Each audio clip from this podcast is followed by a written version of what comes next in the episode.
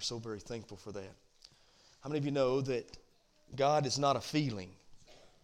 You need to understand that. He's much more than a feeling. He's the omnipotent, omnipresent, omniscient creator of the universe. He's more than a feeling, but I'm thankful this morning you can sense and become aware of His presence in you, around you. And um, that's such a blessing. My goodness. Thank you, brother. Thank you, worship team. Thank all of you, man. What a great time we've already had in the house of the Lord this morning. Just last week, I was flipping through the channels, and um, I flipped across one of my favorite movies of all time. I'm a movie buff. I love movies, and uh, this is one of my favorite. I, I saw Forrest Gump playing on one of the channels that I'd flipped across, and that's one of those for me that whenever I see it, even though I've seen it a thousand times, it'll it'll suck me right in you know, and I'll at least have to watch a little of it. And when I flipped it over there, um, I heard a quote that I want to use this morning. The quote was this I love New Year's. It's almost like you get a chance to start all over. And there, how do you know there's a lot of truth in that? I mean, there really is.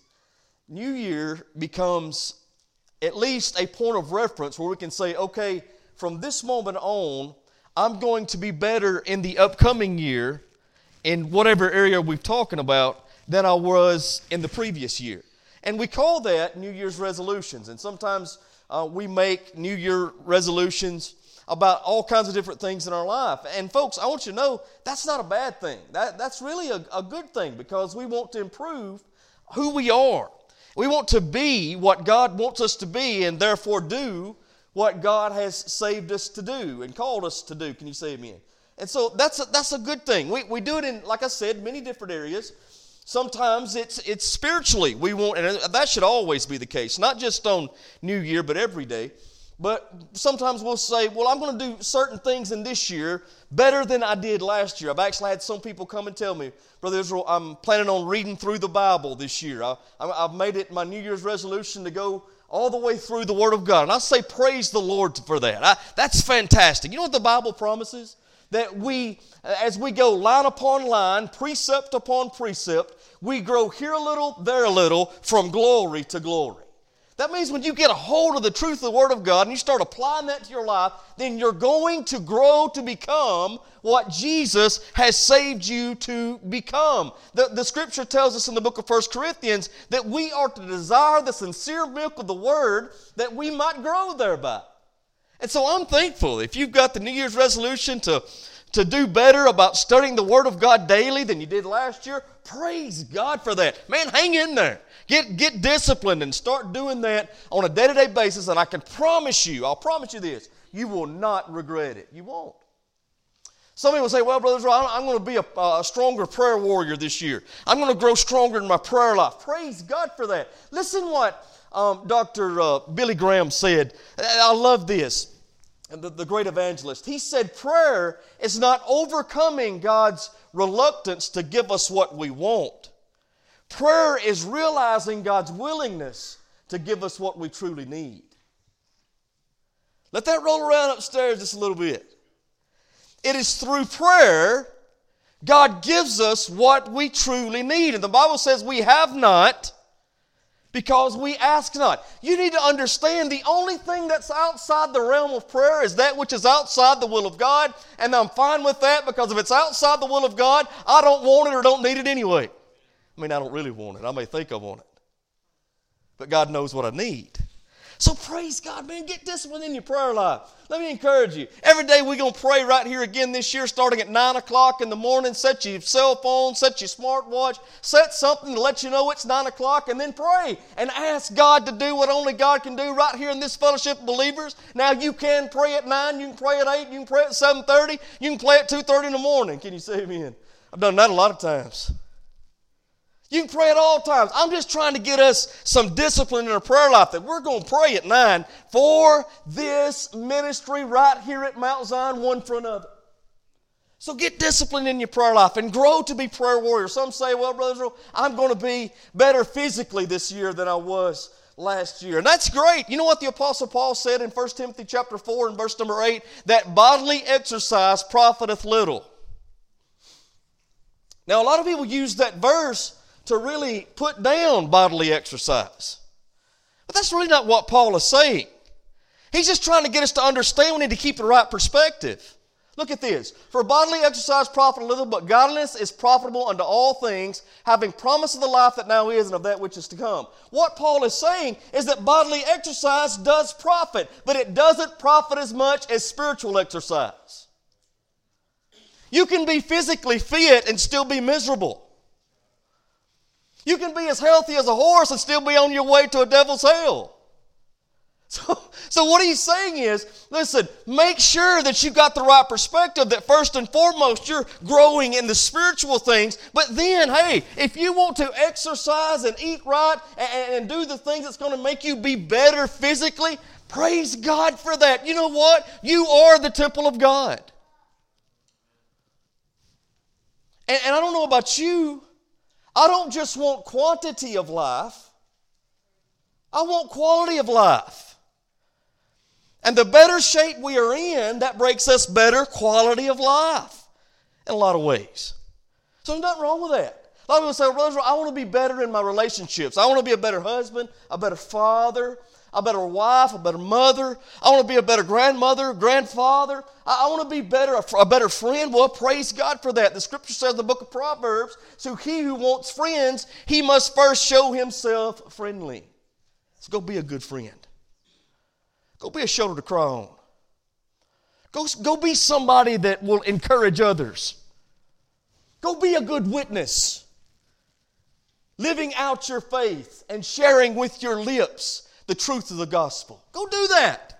All of that's good things. What's been amazing to me is that there are, there's a lot of people who are, it's like they're mad at resolutions.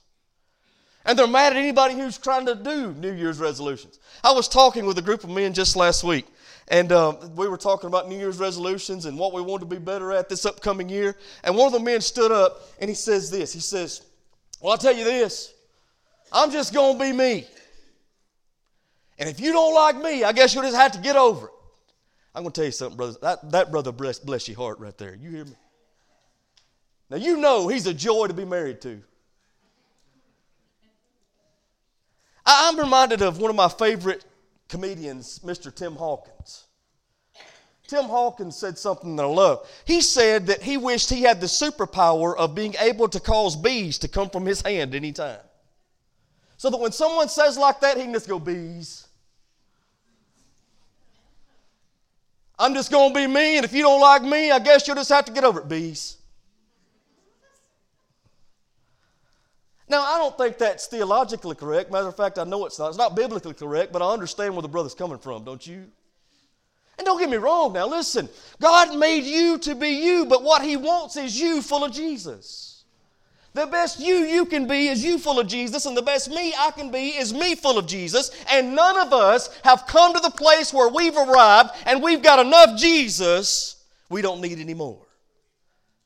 John the Baptist said this John said, I must decrease so that he must increase. You know what John was saying? I need more Jesus and less John.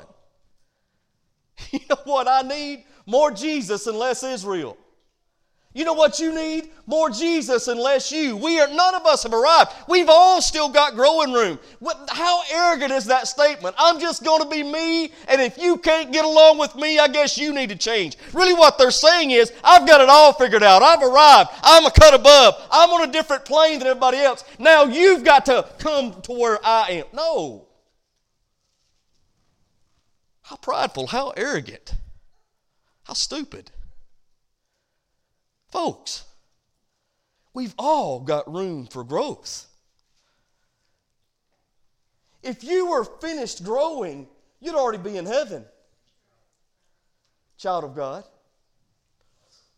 Whether I'm standing in the pulpit or sitting in the pew, we can all grow this upcoming year, and we should. Listen to me.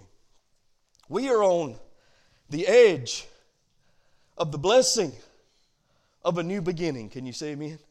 We started this last week, and that's exactly where the children of God were. They were on the edge of the blessing of a new beginning. They had come from Egypt and now they were on their way to the promised land. And they got to the place called Kadesh Barnea. And when they got there, God was ready to bring them into the promised land. As a matter of fact, the pillar of cloud that was leading them in the daytime and the pillar of fire that was leading them at night had already went into the promised land. And so what God was saying is, come on.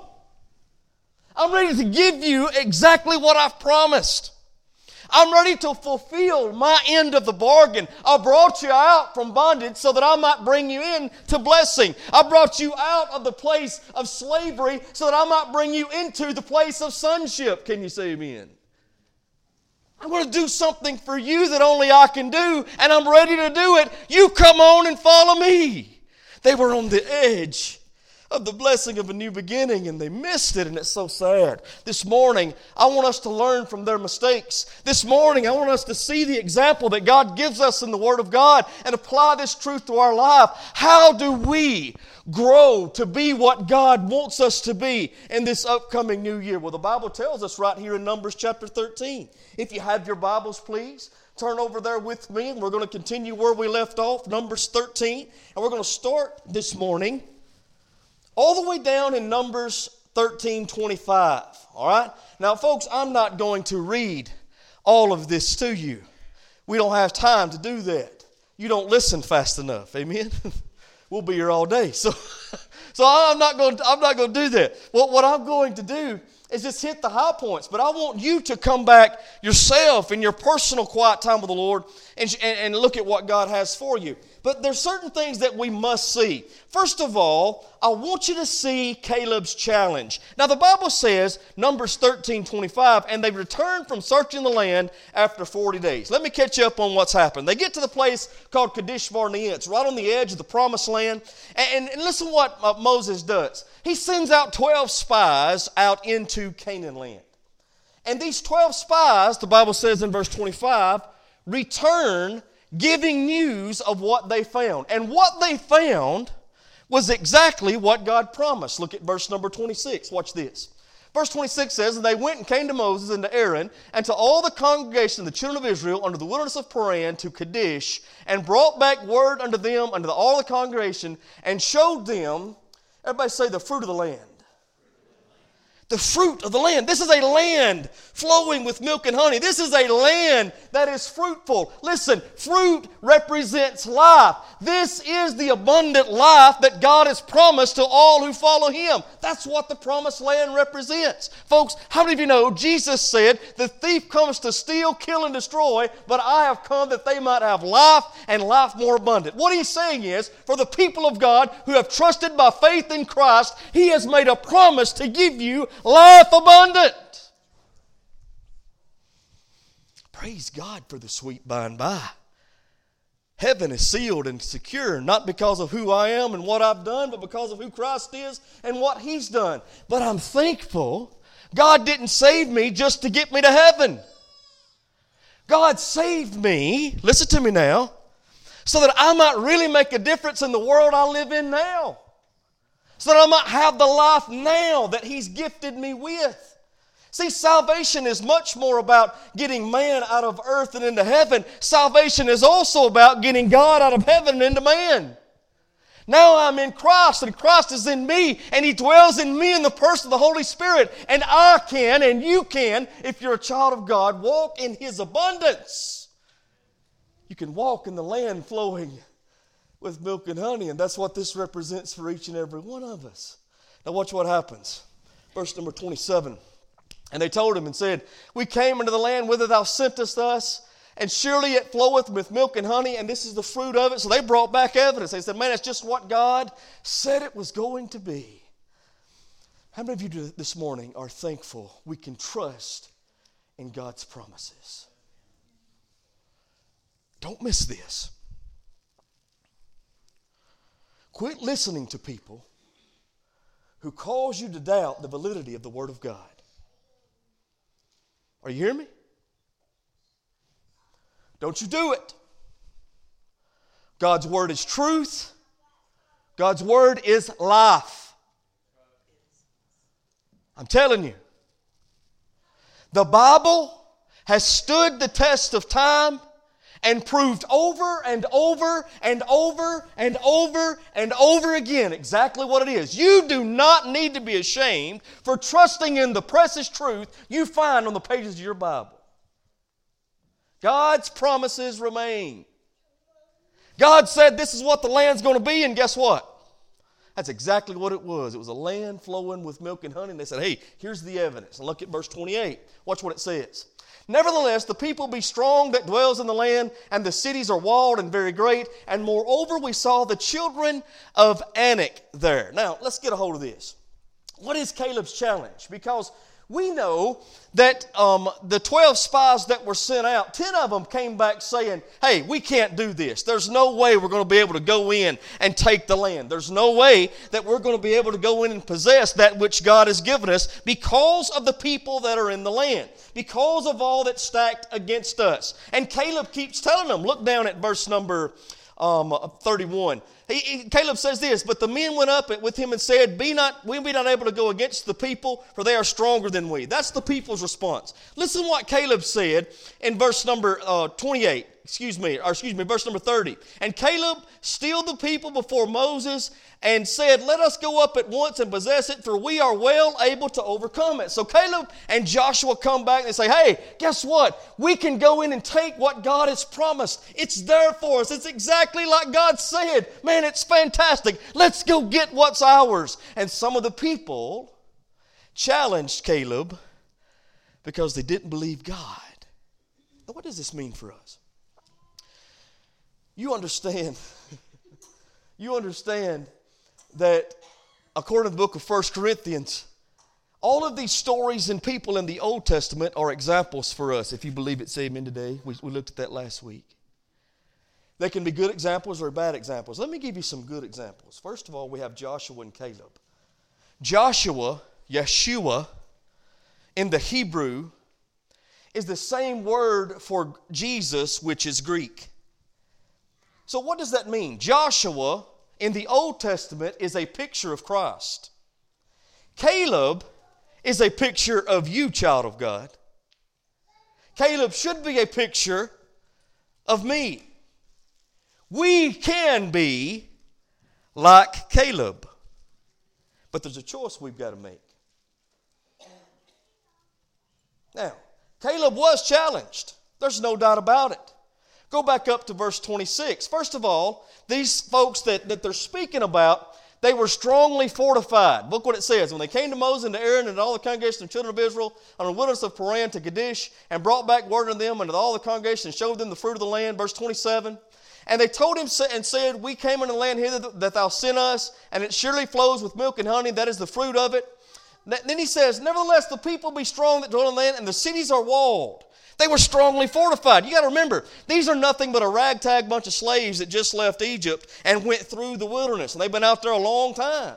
They're, they're not uh, skilled in the art of war. They're, they're not going to be able to go in and fight against these fortified cities in their own power. That they realized these people that were in Canaan land were strongly fortified. But not only were they strongly fortified and, and listen, very well trained, they were also uh, strong in size. The Bible says that they were very great. And more, we saw the children of Anak there.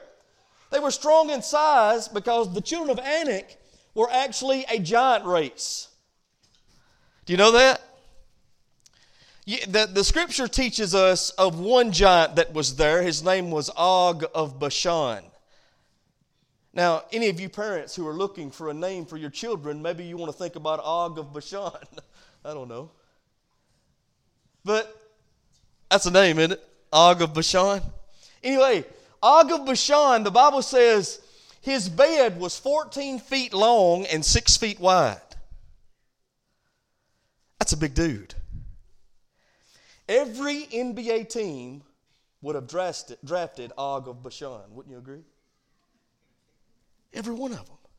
And he wasn't the only one there. The Bible says the children of Anak were there.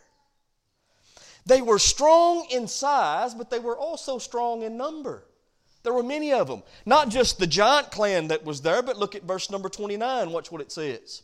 And, and the Amalekites dwell in the land of the south, and the Hittites, and the Jebusites, and the Amorites, and the Mosquitobites dwell in the mountains And the Canaanites dwell by the all Emites. They're all in the land. I mean, there's a bunch of them. And the Amalekites, if you go back and study, were a very well trained, fortified, weaponized army. I mean, they knew what they were doing. And just for, um, for, for future reference, you need to understand that the Amalekites represent the flesh. That sinful nature that always comes against us and tries to, tries to cause us to doubt who God is and what God said and what God wants and what God can do.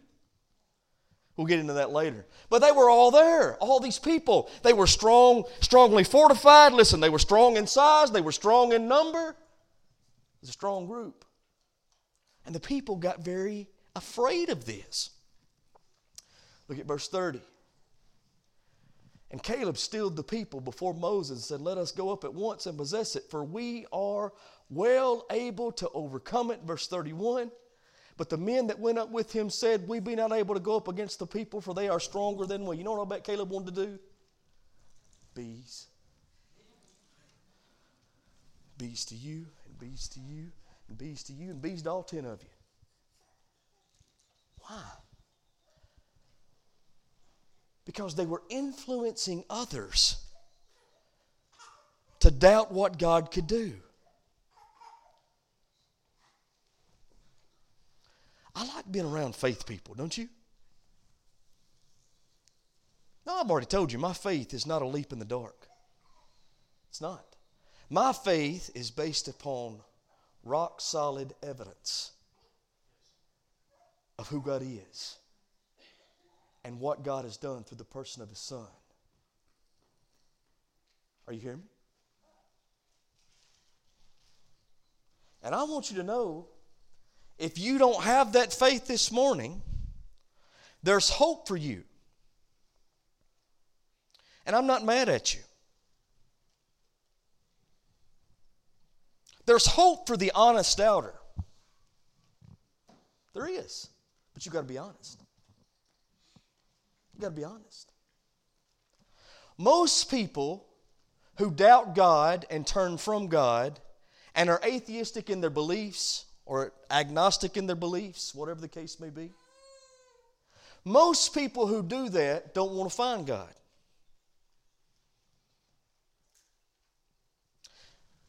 They don't want to find God any more than a thief wants to find a policeman. Why? Because if you recognize a supreme authority, a sovereign God, then you got to recognize you ain't sovereign. You're not God. If you recognize the supreme authority of who God is, then you've got to recognize the truth of His Word. If you recognize the truth of His Word, you're going to see that you are far from Him. When you see that you are far from Him, you're going to see that you are a sinner. You've broken God's law, that you need a Savior. And so the problem with a lot of people is not faith, the problem is sin. The sin of a prideful heart, and the sin which they enjoy and don't want to give up. Are you hearing me? But I like being around people of faith because guess what? Ultimately, you must place faith in who God is and what God has said. And listen to me, you can't tire out the pieces you don't like. Are you hearing me? See, let me tell you what I believe. I believe the same God who told me the truth in Genesis told me the truth in John. Same God. The same God who told me the truth in Psalms told me the, told me the truth in Galatians. Same God. How do I know it's the same God? Because it's one long story from Genesis to Revelation of the redemption of mankind, written by many authors over thousands of years. And all of it coherently, perfectly comes together just like it needs to. You say, brother, is that a big deal? That's a huge deal. Let me tell you how I know that. Just the other day, I look back at some of my messages that I preached when I first started preaching. And, and I about decided somebody should have put some bees on me. See, that, that's the problem with the bees. Sometimes I need to put some bees on myself. So I'm just saying, what I was thinking and saying then changed a whole lot from what I think and say now. Why? Because there's growth. See, my writings from years ago don't really coherently line up with the message that I've got right now. Totally. Now, the, the main parts do. Are you get what I'm saying? I'm just telling you, that's with one man over a span of, I've been preaching now 22 years, so from 22 years ago to now, my own writings don't match one another. With the Bible, you've got writings that started 6,000 years ago, written by kings and peasants, shepherds, all the way up to the book of Revelation, who was written by a fisherman, and all of it matches the redemptive plan of what God promised would happen all the way back in the beginning. Are you hearing me? Faith. Faith. Without it, it's impossible to please God. The problem with the, what's happening right here is that there were people who chose to disobey and not do what God wanted because of a lack of faith. That was Caleb's challenge. They looked at the people that were strongly fortified. They looked at the people that were strong in size. They looked at the people that were strong in number. They said, We can't do that. And guess what? They were right. They were right. But look what Caleb says. Flip on down to Numbers 14, down to verse number 6. Now, I don't want you to see Caleb's challenge, but I also want you to see Caleb's courage, where it comes from. Numbers 14, verse number 6. And Joshua the son of Nun, and Caleb the son of Jephunneh, which were of them that searched the land, rent their clothes. Now, to rent your clothes in biblical times meant that it was a sign of mourning. They were mourning because the people didn't want to follow God. They were mourning because the people didn't want to go in and claim what was theirs. They were mourning because the people stood in rebellion. They were mourning because they were going to miss out on God's best. And look what happens. Verse number seven. And they spake unto all the company of the children of Israel, saying, The land which we passed through to search it is an exceedingly good land. Verse eight. And the Lord delight in us that He will bring us unto this land and give it to us. So who's going to give them the land? Where does, where does Caleb's courage come from? The Lord. Caleb's not saying we can go in and do this. Caleb is saying the same God who brought us out of Egypt, the same God who brought us fresh water in the desert, the same God who rained down manna, the same God who's brought us all this way is going to keep bringing us to the place He wants us to get to.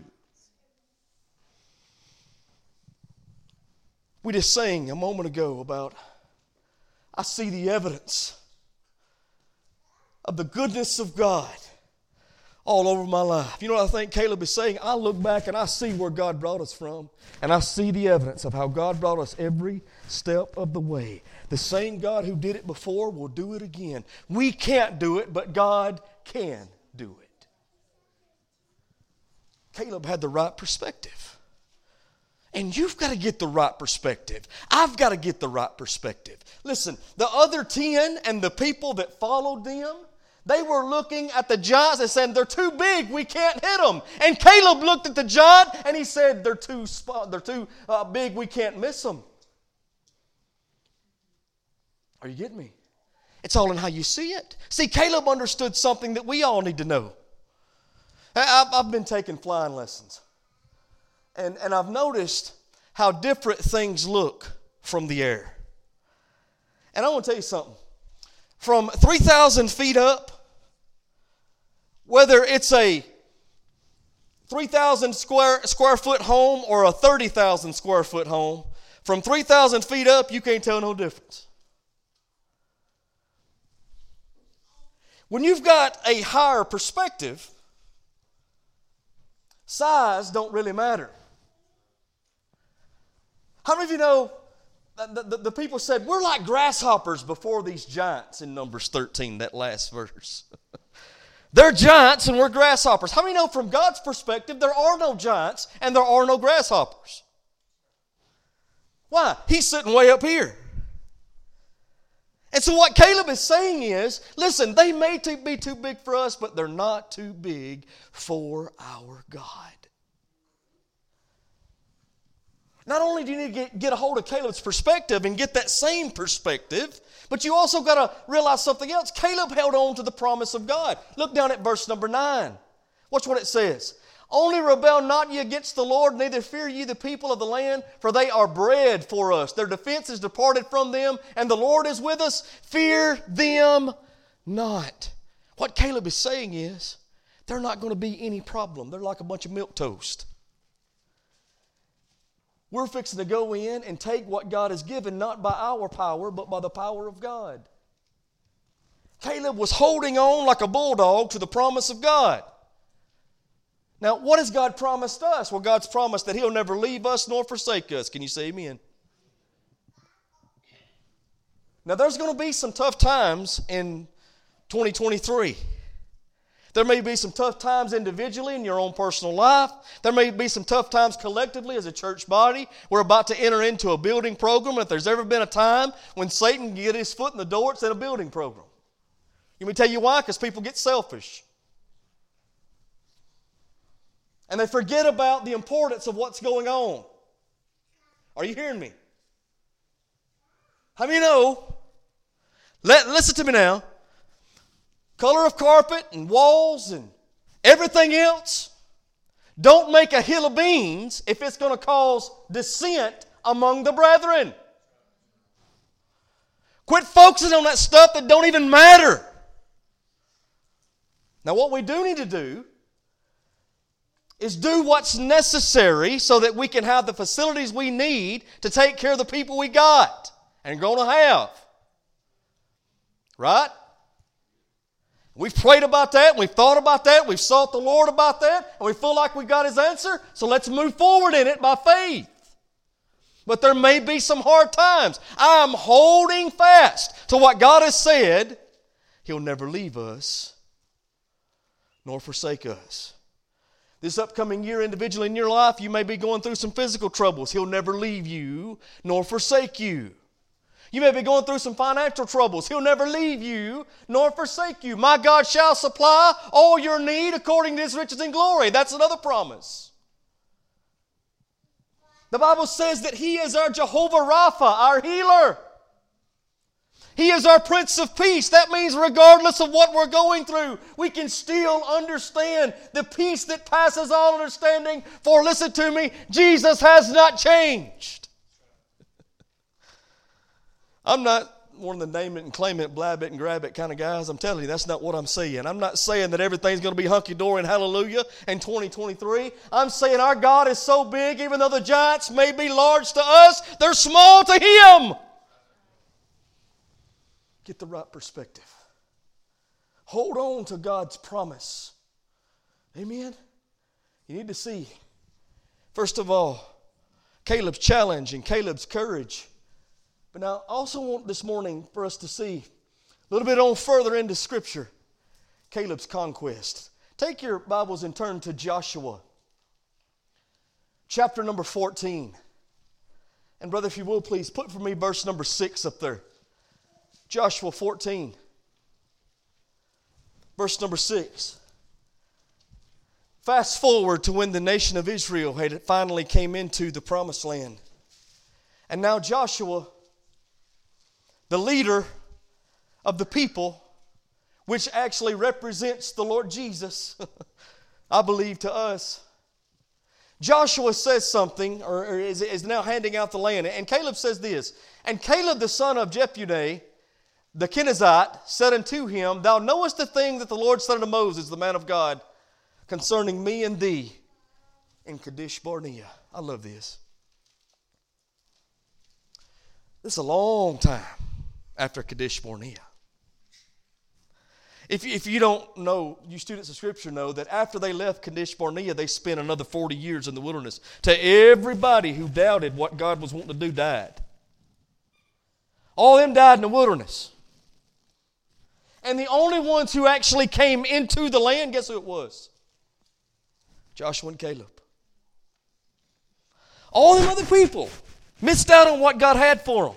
But Joshua and Caleb entered the land. So now, fast forward to at least 40 years later. I don't know how exactly how much it was from the time they entered into Canaan land till, till Caleb says this. But look what happens. Caleb, the son of Jephunneh the Kenizzite, he says, Do you not remember what Moses, the man of God, said to me and you, Joshua, in Kadesh Barnea, verse number 7? 40 years old was I when Moses, the servant of the Lord, sent me from Kadesh Barnea to espy out the land, and I brought him word again as it was in my heart. What's what it says? Nevertheless, my brethren that went up with me made the heart of the people melt, but I wholly follow the Lord my God. Go to verse 12. Watch this. Moses, or verse 12. Now therefore give me this mountain whereof the Lord spake in that day, for thou heardest in that day how the Anakims were there, and that the cities were great and fenced, and if so be the Lord will be with me, then I shall be able to go and drive them up as the Lord had.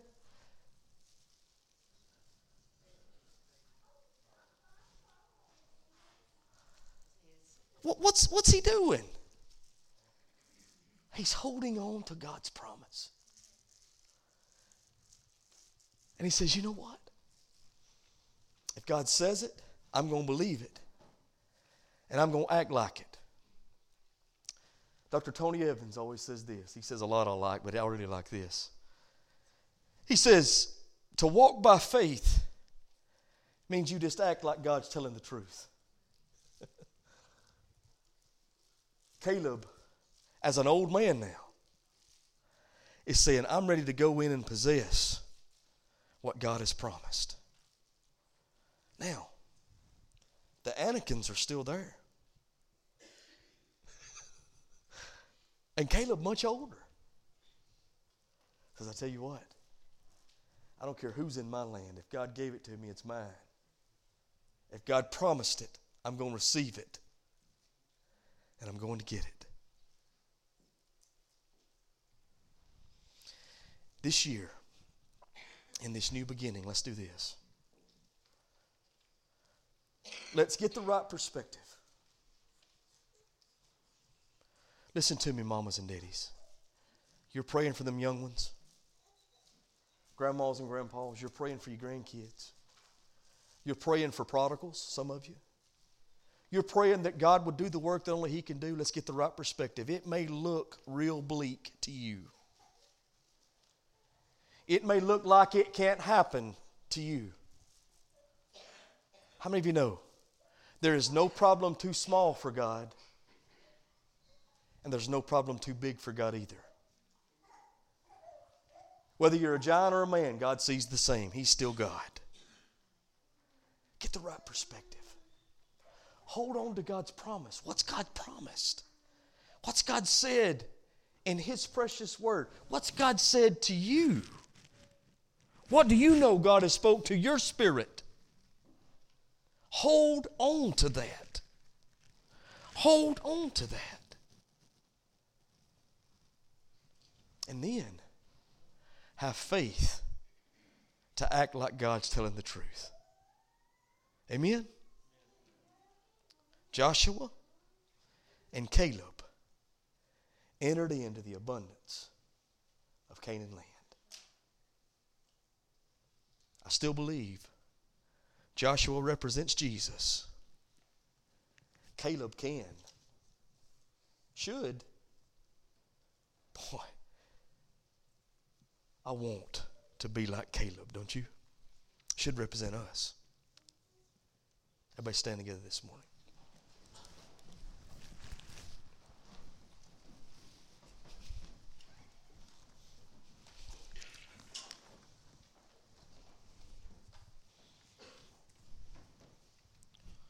Whatever you need. This invitation is for you if you need to be saved today. The same Jesus who once saved me by his grace can and will save you if you'll trust him this morning. I want to share with you what that means through the Word of God.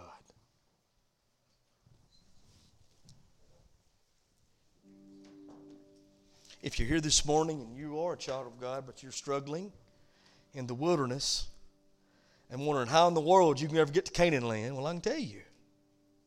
Just like Caleb did. Just like Caleb did. Trust the Lord. Follow the Lord.